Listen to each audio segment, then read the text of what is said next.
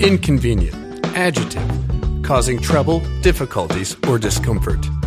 Truth, noun, the quality or state of being true. When something causes us trouble, gives us difficulty, or produces discomfort, we avoid it. But what happens when we can't? What happens when those things come from our relationship with God? What happens when those things that are so inconvenient are also unavoidably true? This summer, we take a look at truths that we'd rather avoid truths about human dignity, sexuality, relationships, our work, and our money. This summer, we explore inconvenient truths. Kids ages 3 to kindergarten can head down to Holy Cross Kids Worship. Um, the rest of you, I'd invite you to, we're going to have a couple of spots in the Bible this morning. So one is going to be First Thessalonians chapter 4, and the other is going to be Genesis 2. So you're going to want to put uh, your finger in First Thessalonians and then go to Genesis 2 because we're going to be in both places. If you don't have a Bible with you, the text should be in your order of worship. Uh, if you don't own a Bible, as always, there's some on the back table. Grab one because that is for you. That's our gift to you. Uh, want you to have that. But as with all things, it's going to be great for you to have the text in front of you if you can. We began this series called Inconvenient Truths uh, on the fact that God has created humanity uniquely in all of creation in His image. What uh, this phrase we threw out, the idea of the, the imago Dei, that the image of God in, in Latin. And that was our starting point because that is the starting point for so many uniquely Christian doctrines, uniquely Christian ideas. And it is the starting point for much of the story of the Bible. We've seen so far that, that it is this doctrine, the idea that humanity is created in God's image, that moves Christians to care about life uh, in, in all of uh, human life in all, of, in all the ways that we do that. It is, it is this doctrine that becomes the basis for our understanding of human rights, for human dignity, for gender equality, for our opposition to slavery, even down to our concept of gender and how men and women both uh, equally and yet uniquely image God. And it continues this week as we talk about work. And so, for this week and for next week, we are going to be talking about work, what it is that we do, how we labor. And that may seem kind of strange to some of us, kind of out of place in church, right? Because isn't church supposed to deal with, with spiritual things? Isn't church deal with what the, the spiritual side of things? Basically, that's our way of cordoning off what we, what we hear about here to now for the hour that we have on Sunday morning, because we're Presbyterians, right? So, so we only come to church once a week. Uh, and so we think, oh, this is great. So doesn't church just deal with that and we can go do our own thing for the rest of the week? Well, kind of, but not exactly. Christianity is about spiritual things, but it's about spiritual things in that it's about all things. It's about all things. Jesus came to lay claim on all things. And that is why this series is called Inconvenient, because there are things to which we wish Christianity didn't speak to. We wish the Bible didn't speak to. We certainly wish Jesus didn't lay claim on them. And today we begin to look at the dignity of work. We, we begin there because, with, with work's dignity, because we have a tendency in our own hearts to either make too little of work or too much. We either want to denigrate work as a necessary evil, or what is common in many of us, we elevate it to the level of a God. Neither is true. But to get to that, we need to hear from God. So if you have your place, and there's a couple places in the scriptures, if you'd stand in honor of God's word, uh, we're going to be reading Genesis 2, verses 7 to 9, skipping down to verse 15, and then we'll flip ahead to 1 Thessalonians. So hear this. This is God's word to us. Then the Lord God formed the man of dust from the ground and breathed into his nostrils the breath of life, and the man became a living creature. And the Lord God planted a garden in Eden in the east, and there he put the man whom he had formed. And out of the ground the Lord God made to spring up every tree that is pleasant to the sight and good for food. And the tree of life was in the midst of the garden, and the tree of the knowledge of good and evil. Then down to verse 15. The Lord God took the man and put him in the Garden of Eden to work it and to keep it. And now, 1 Thessalonians 4 9 to 12. Now, concerning brotherly love, you have no need for anyone to write to you, for you yourselves have been taught by God to love one another, for that is indeed what you were doing to all the brothers throughout Macedonia. But we urge you, brothers, do this more and more. And aspire to live quietly, and to mind your own affairs, and to work with your hands, as we instructed you, so that you may walk properly before outsiders and be dependent on no one. This is God's word given for our flourishing. Would you pray with me?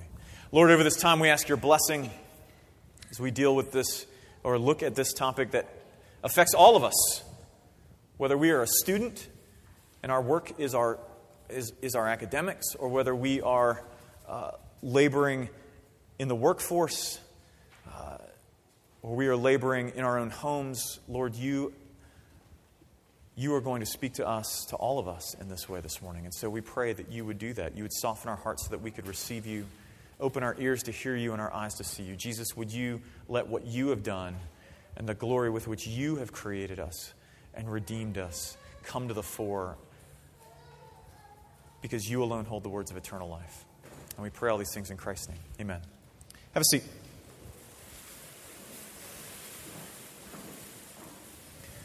So, you may or may not be aware of this. My, my guess is that most of us probably aren't. But there's been a bit of a renaissance in the last 10 to 15 years uh, with Christians thinking about how their faith is to impact their work.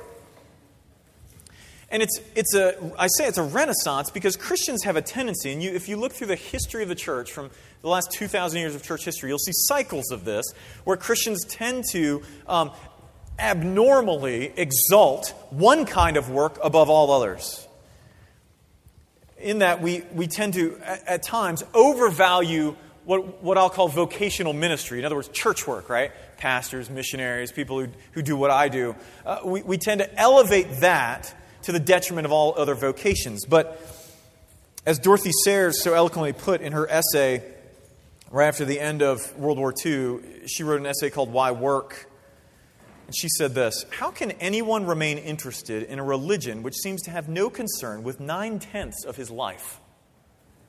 The church's approach to an intelligent carpenter is usually confined to exhorting him not to be drunk and disorderly in his leisure hours and to come to church on Sundays. Does that sound familiar? I think that's probably what we think the, that the Bible has to say to us in the workforce, right? Just be honest and, you know, give, right? That's what we think it has to say. But in fact, the Bible actually says a lot about work and working. Right at the beginning of the story of the Bible and throughout it, we see that as a theme that runs throughout the entire thing. And it does so because of that little phrase we talked about earlier the imago Dei. So, this morning, as we begin this look at the dignity of work, we're going to look at just two things, two points this morning. We're going to look at what work is, and we're going to look at why we do it. Real easy, okay? You can follow in your outline if you want. What, what is work and why we work, okay? Now let's start in 1 Thessalonians where we left off in our reading, shall we? Because here we're going to get a good idea of what work is. Let's start there in verse, uh, verse 9 in chapter 4. Paul says, Now concerning brotherly love, you have no need for anyone to write to you, for you yourselves have been taught by God to love one another. Now, some of you are thinking, Rick, what, what does this have to do with work? It actually has nothing to do with work, you're thinking. Uh, actually, it does. You see, uh, scholars will tell you that because of uh, a few complexities. So, one is the fact that we have all these verse numbers in our Bible, right? I don't know if you knew this. When Paul was writing this letter, he didn't mark down numbers. So, it wasn't like he got down with a thought and wrote nine after that, and then started the next thought, and then wrote ten. Those were added later for us to be able to quickly reference things. Uh, they're a helpful guide, but they're not inspired. So, when those things break up thoughts, we tend to immediately break the thought off because we see a number and we stop reading uh, the words. The other is uh, some of the difficulties in translation, but, but because of that, we will cordon off what is said in verse 9 from what's said later. But scholars will tell you that actually this is also part of the same line of thought. In other words, what Paul says about work is grounded in this idea of love. Here's how. You and I tend to view our work more than likely, and maybe you're, maybe you're the exception of the rule. I'll give you the benefit of the doubt. Maybe you're the exception of the rule. But most of us view our work as something we have to do to get to our leisure. Right? It's what we have to do to, to get to our leisure. And in other cases, maybe we see it as a necessary means to get to our end, which is the paycheck, right? The, the, the means is work. I have to work to get paid. What I really want is pay. Uh, but that means that in both of those cases, ultimately, we view work as being about us.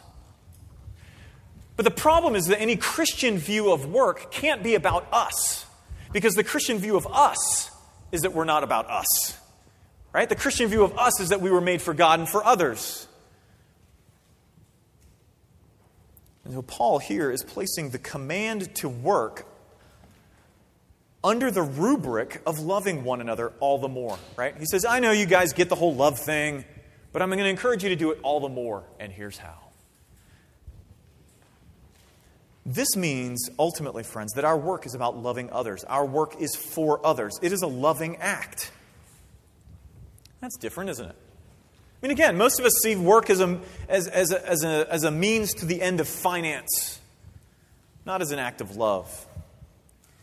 And so, in that way, when we see it as an end of the finance, what, what we do isn't that important. What's important is what we get from it. But here, did you, know, did you note that Paul didn't even mention the idea of pay? Except at the end where he says, you know, work insofar as you're not dependent upon anyone else. But that the idea of remuneration isn't such uh, isn't isn't foremost in his thought, and this makes sense if you know a little bit about what's going on in Thessalonica. So Thessalonica is a Greek city. Uh, Paul has you know helped to get the church started there, and now he's writing a letter uh, correcting some things that he's heard about that are going on. And one of them is that there are some dudes in the church who have gotten so stoked about the idea that Jesus is coming back. And you know the type, right? Like that's all they talk about. Jesus coming back. And I don't think they're quite to the crazy level of holding up the sign that says the apocalypse is near, but they're close to that, right? And so they, they, they're so stoked about this idea that Jesus is coming back that they've gone from working to waiting. And so instead of being out working, they're thinking, oh, Jesus is coming back soon, so I'm just going to sit on my couch. Or I don't know if they had couches, but you get the idea. I'm just going to sit around. However, since those people still needed to eat, and as we are all well aware, Jesus hasn't come back yet, uh, the, this, these folks became a burden on the rest of the church. So Paul is telling them that work allows them to live into the love they were made for. Love, love all the more, and do so by working, because they were made to be producers and contributors, not consumers. Okay? So work is about love, but it's also creative. Look down at verse 11. Paul says, Aspire to live quietly, to mind your own affairs, and to work with your hands as we instructed you. Now, I think for most of us, this is about what we would expect to hear from a Christian, because what it amounts to is listen, keep to yourself, mind your own business, work with your hands. We're like, that, that could come out of Ned Flanders' mouth, and we would be fine with that. Like, that sounds normal. Uh, but I don't think we understand exactly what Paul was speaking to. You see, again, Thessalonica is a Greek city the Greeks, and the Romans picked this up, had an idea about work. Uh, they had an idea about what the kind of work that you should aspire to is. And, and Paul saying this would have offended them because in ancient Greek philosophy, the most noblest of ambitions, the best you could ever hope for was to have the least amount of touch on creation. Because, of course, the material world's bad, right?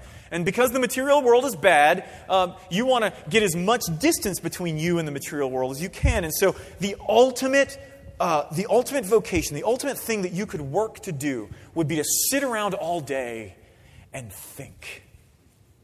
It's the ideal of the philosopher. That that is the ultimate, that is the best you could ever hope for. In fact, the entire Greek culture was established so that the elite, those that had money and influence, could do that while their slaves and the lesser people did the, the manual labor. And that means that working with your hands was seen as something truly below enlightened people. It was the environment of slaves, it was the environment of the less gifted. In other words, put in phrases maybe we'd understand, there were lots of jobs that the Greeks simply wouldn't do because it was beneath them. And most of it had to do with working with their hands. But here's Paul an insanely educated Roman citizen who's also Jewish. He was educated in the Roman system, had lots of working knowledge of their, of, of their philosophers and their, their poets, but also in, in Jewish interpretation of, of the Bible and, and all of those things. and he is telling them to work with their hands. It is incredibly countercultural, and, and we don't even tend to know it, right? Or do we? I mean, we never think that labor that's more manual than informational, more specifically hands than specifically head, is somehow lesser, do we? We never think that. Hmm. Paul's point here, though, is not to make a social statement in that way. His point is that our work is to be creative. Work with your hands, work in creating something. He's not saying purely, therefore, Christians, all of you should be doing manual labor. He's using it as a metaphor, but the point is you need to be creating. Paul himself knew this because he worked with his hands. Paul supported his missionary work by working as a leather worker, a tent maker in the ancient world. So then, work is to be out of love, it's to be a loving expression, but it is a loving expression of creative energy. Okay? Lastly, though, work is a calling. Now, this one's a little harder to get, so I need you to follow me if you can. Look at the beginning of verse 11. Here's the Ned Flanders line Aspire to live quietly and to mind your own affairs. Now, what is that about? Because I've just made fun of that as if that's what we'd expect it to say, but it probably doesn't mean what we think it means. So, what, what does that mean? Okay, first we have, we have a situation. We have to understand what's going on. We have a situation in which there are a number of people who, Uh, in this church, who are not working. Okay, we have a number of people in this church that are not working. Now, this isn't because they want to work but can't. Okay, those that want to work but can't, we call them unemployed. There's nothing wrong with that. It's, it's, a, it's a shame. We want, we want those folks working, but they want to work but can't. This is people, these are people that can work but won't. Okay? Can work but won't. And then Paul says this idea of instead work with your hands. So, one of the things that comes along with thees aspirations to live quietly, to mind your own business, uh, is, to, is to work. Okay? Now, last thing, let's focus on the word aspire, and then we're going to tie these together. The Greek word that, that's there, and many of us probably know this, but some of us probably don't. The, the Bible wasn't actually written in English, and certainly not in these and thous. Okay, the Bible was written in Greek, and so it, here that word that we translate uh, aspire means to strive earnestly for. So if I'm to literally translate it, the way I'd say it is um, strive earnestly for stillness. Be urgent to be still. Paul is addressing restlessness. Mind your own business. You know, seek a quiet life. He's, a, he's addressing restlessness, that feeling inside us that happens when things aren't right. And so the Christian doctrine of work isn't simply something that's loving. Not only does it need to be creative, but it's something that is uniquely fitted to us because you know that restlessness happens when it doesn't seem like we're doing what we're, what we're made for. And see, this is where Christians have periodically pushed against the notion that God only cares about vocational ministry, church work. The great uh, Protestant reformer Martin Luther, uh, all of the Protestant reformers were big on this idea, but Luther, when um, he, he was known for saying, you know, he'd read a psalm like Psalm 145. Psalm 145 says that God uh, feeds everyone in the season, like he, he is the one who provides food for us. But I don't know if you noticed this. That food that you eat didn't just like onto the table, right? It just didn't appear there. And Luther was saying the same thing. And he said, Look, God provides food for all, but the food on your table didn't just appear there. A farmer worked to get it there. In our context, we would also say that someone, you know, had to pick the produce, had to package the produce, had to deliver the produce, and, and then we get it. So when Psalm 145 says God provides that food, we should understand that God is providing that food through those workers. You see that? So, what does this mean? we'll get to more about how God does this in a minute, but for us to understand what work is, here's the principle. You and I have certain gifts, uh, we have certain tendencies, certain abilities, certain proclivities, certain passions that lend themselves to a certain kind of expending of creative energy. That is the kind of work we should be doing. Now, notice two things. First, what I didn't say is uh, that certain kinds of things that make a certain amount of money. Right? Interestingly enough, the amount of money one makes doing one's labor is relatively irrelevant to the Christian doctrine of work. I know that's not what you're going to hear, right? Because all of us have been told, like, what you need to do is you need to go and make the most amount of money possible and, and be as successful as you can, and da da da da. But the Christian doctrine of work doesn't. The, the idea of, of remuneration is important, don't get me wrong. It's not irre- completely irrelevant, but it's relatively irrelevant. Uh, nor did I say that this means because you have certain gifts and passions and abilities and proclivities, that this means that you can only do one job. It means that there's a certain spectrum of jobs, yes. It means that you were designed to do a certain kind of work, and when you don't, whether you are not doing that kind of work because you're chasing money and like, what I really want to do, I can't, I can't do. And so I got to do this because I, I need to make all the money I can. Or because you simply refuse to work. When we do that, there will be restlessness. So then, putting these things together, what is work? Work is the loving use of creative energy to serve others, which you are uniquely created to do. Let me say that again. Work is the loving use of creative energy to serve others, which you are uniquely created to do.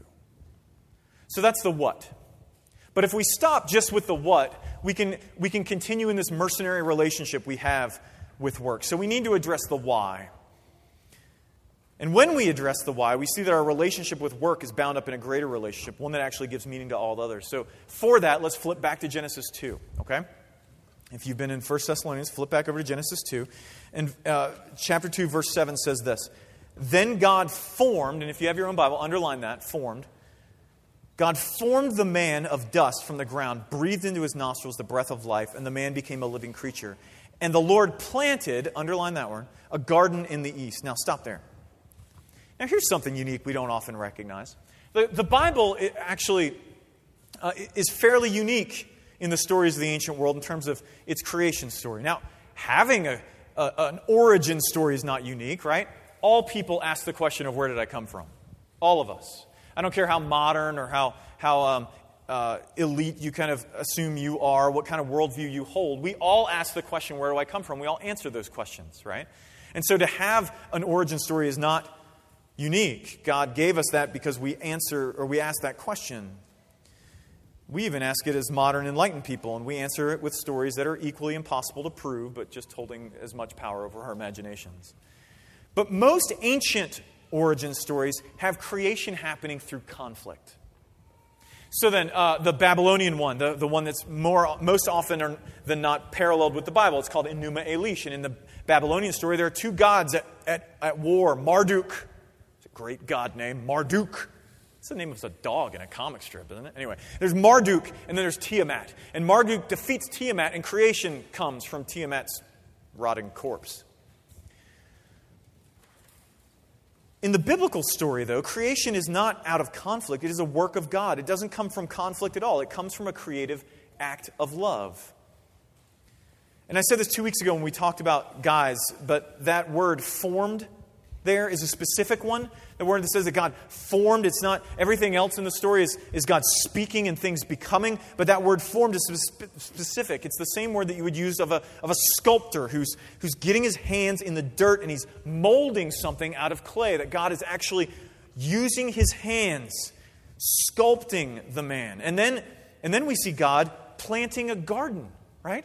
First, he's he's molding something out of his hands. Then he's planting a garden. See, the amazing thing about the Bible is the Old Testament, God shows up in the first few pages as a sculptor and then as a gardener. And then in the New Testament, God shows up as a carpenter. Apparently, God's pretty close to those who work with their hands because he does it too, all the time.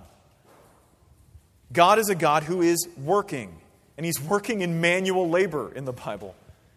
But see, this is different because in the Greek world, the world that Paul is speaking to, the gods existed in this bliss where there was no work. Why would a god have to work? We kind of think that too. Wouldn't, wouldn't the gods just kind of exist in this blissful state? Why would God ever get his hands dirty? The God of the Bible is working. In fact, as, as Laura read for us in John 5, Jesus says that God actually continues to work, and so does he. So, just as I said last week that God is a God at rest, here we see that God works. The two go together, actually. We don't have time to talk about this today. But rest and work go together. Why? Because there, we need that continual cycle of labor and celebration, just as God did. So, on the one hand, we work because God works, but that's only a piece. If God works and we are made in God's image, then it should go without saying that we work, right? And indeed it does. Look down at verse, uh, chapter 2, verse 15. He says this The Lord God took the man, put him in the Garden of Eden to work it and to keep it. All right, now this is so important. Listen close. Check back in if you've checked out. Two words there to work and to keep.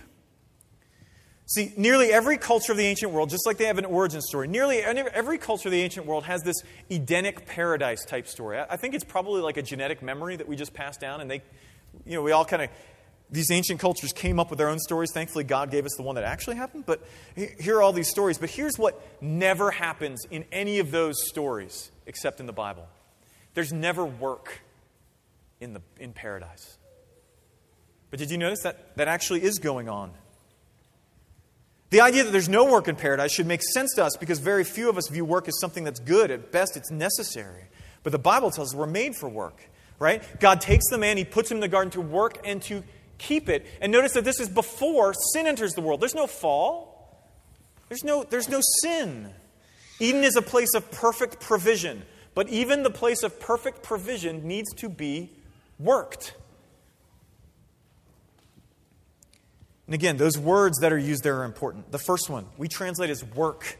That's good. To work. Yes, sure, it's to work. In the Old Testament, consistently, over and over, that word work is used for the work of priests in the temple.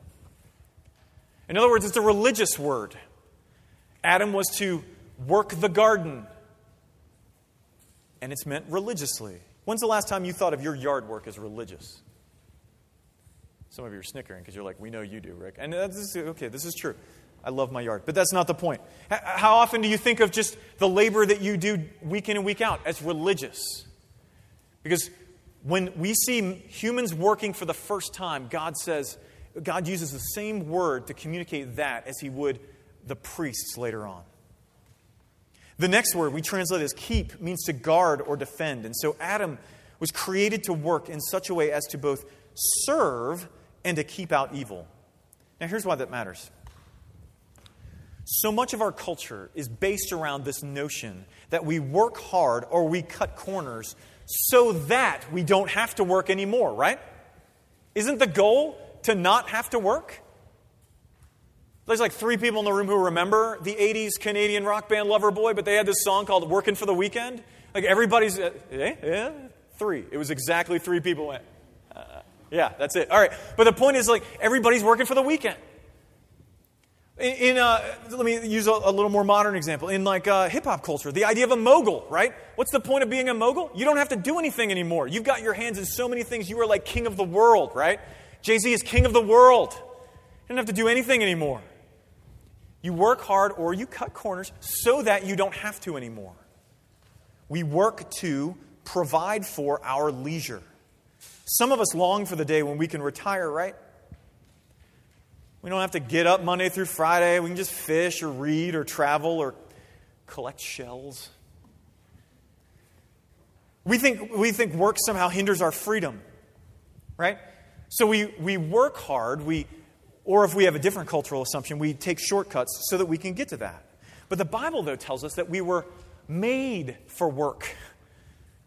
You see, freedom in the Bible is always a freedom to live, not a freedom from constraints, but a freedom to live within the constraints that we were made for, right?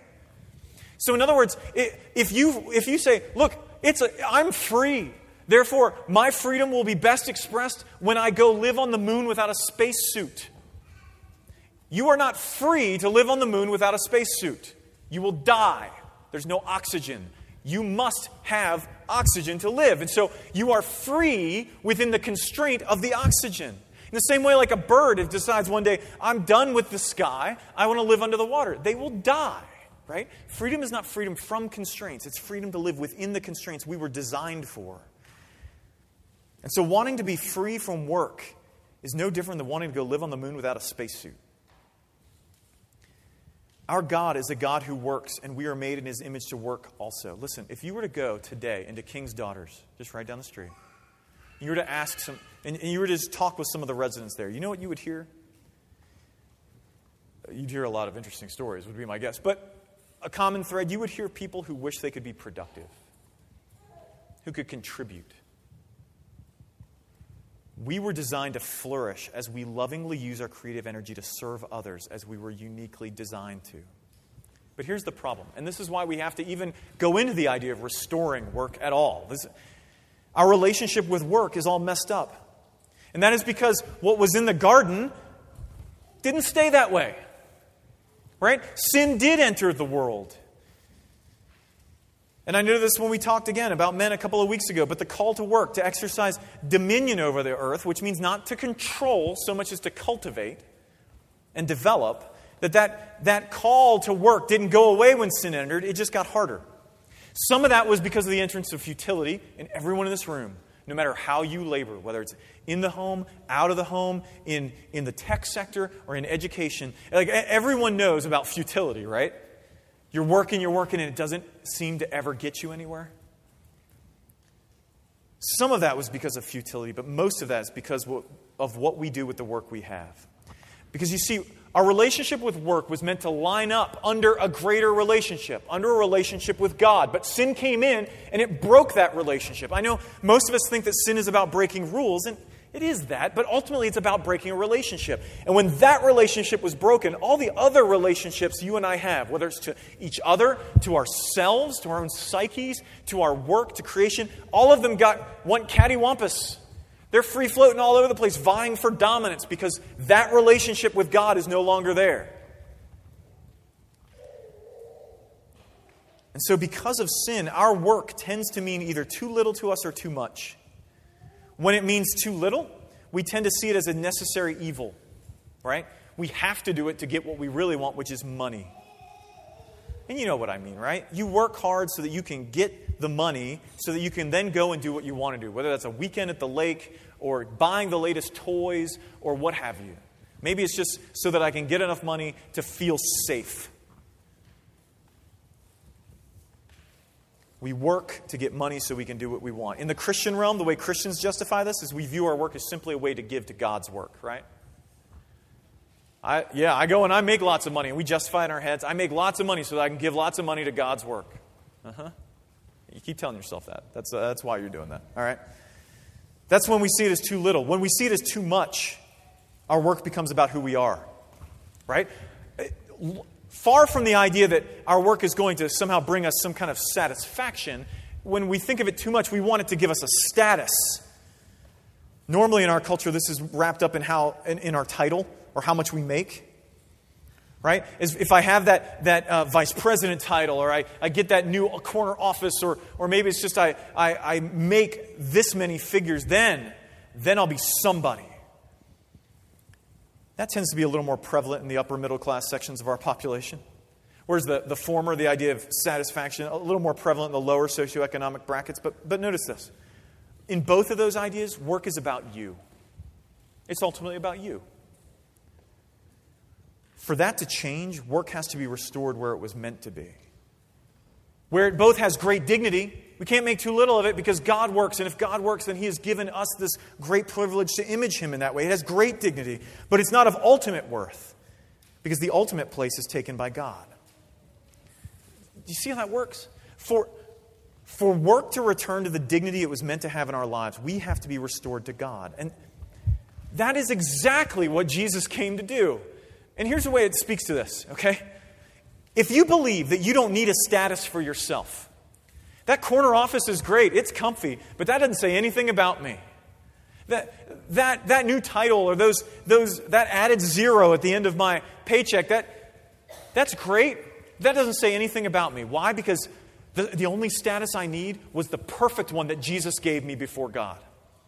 If you actually believe that you don't need a status for yourself because Jesus came and lived the perfect life that you and I couldn't and paid for all of our failures in his substitutionary death, then you don't need your work to provide you with a status. It's irrelevant, marginalized. There's nothing better than Jesus' status. Now, on the other hand, if you believe that by placing your faith in Jesus, you are restored to the God that you were made for, restored to the God that you and I hunger for, then you don't need to look to your work to provide you the money or the leisure that you think will satisfy you because you know that only Christ can satisfy you. And so work is able to be restored to that place that it was meant to be. Not too little, not too much, but right where it was meant to be. But believing this also allows you to turn outward so that all of your work, listen to me, all of your work, whether it's, it's cleaning streets, practicing law, serving food, changing diapers, or grading papers, can be seen as a calling to God or calling from God to serve the world. Listen, don't you see how this works? How is it that God exercises justice in the world? More often than not, he, acts, he does it through his servants making and enacting just, just laws. How does God normally heal people? I mean, don't get me wrong, God can do the, like, he does heal people like that. That's for real. That's not just Christian mumbo jumbo. He actually does that. But normally, he heals people through the skilled hands of healing professionals, many of whom, some of you are in that line of work.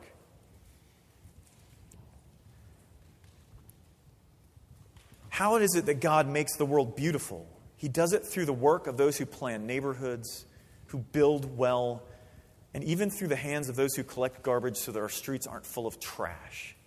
Does God need us to do that? No. He doesn't need us to do that. He doesn't need the farmer to farm. He, can, he could literally make food appear on your table. He doesn't need us to go and build a nice house. Like, you know, the, the, the scriptures say that Unless the Lord builds the house, the builders labor in vain. He can do it, but instead, He invites us into it. He has given us the privilege of being those through whom He does His work in the world. Let me conclude with this.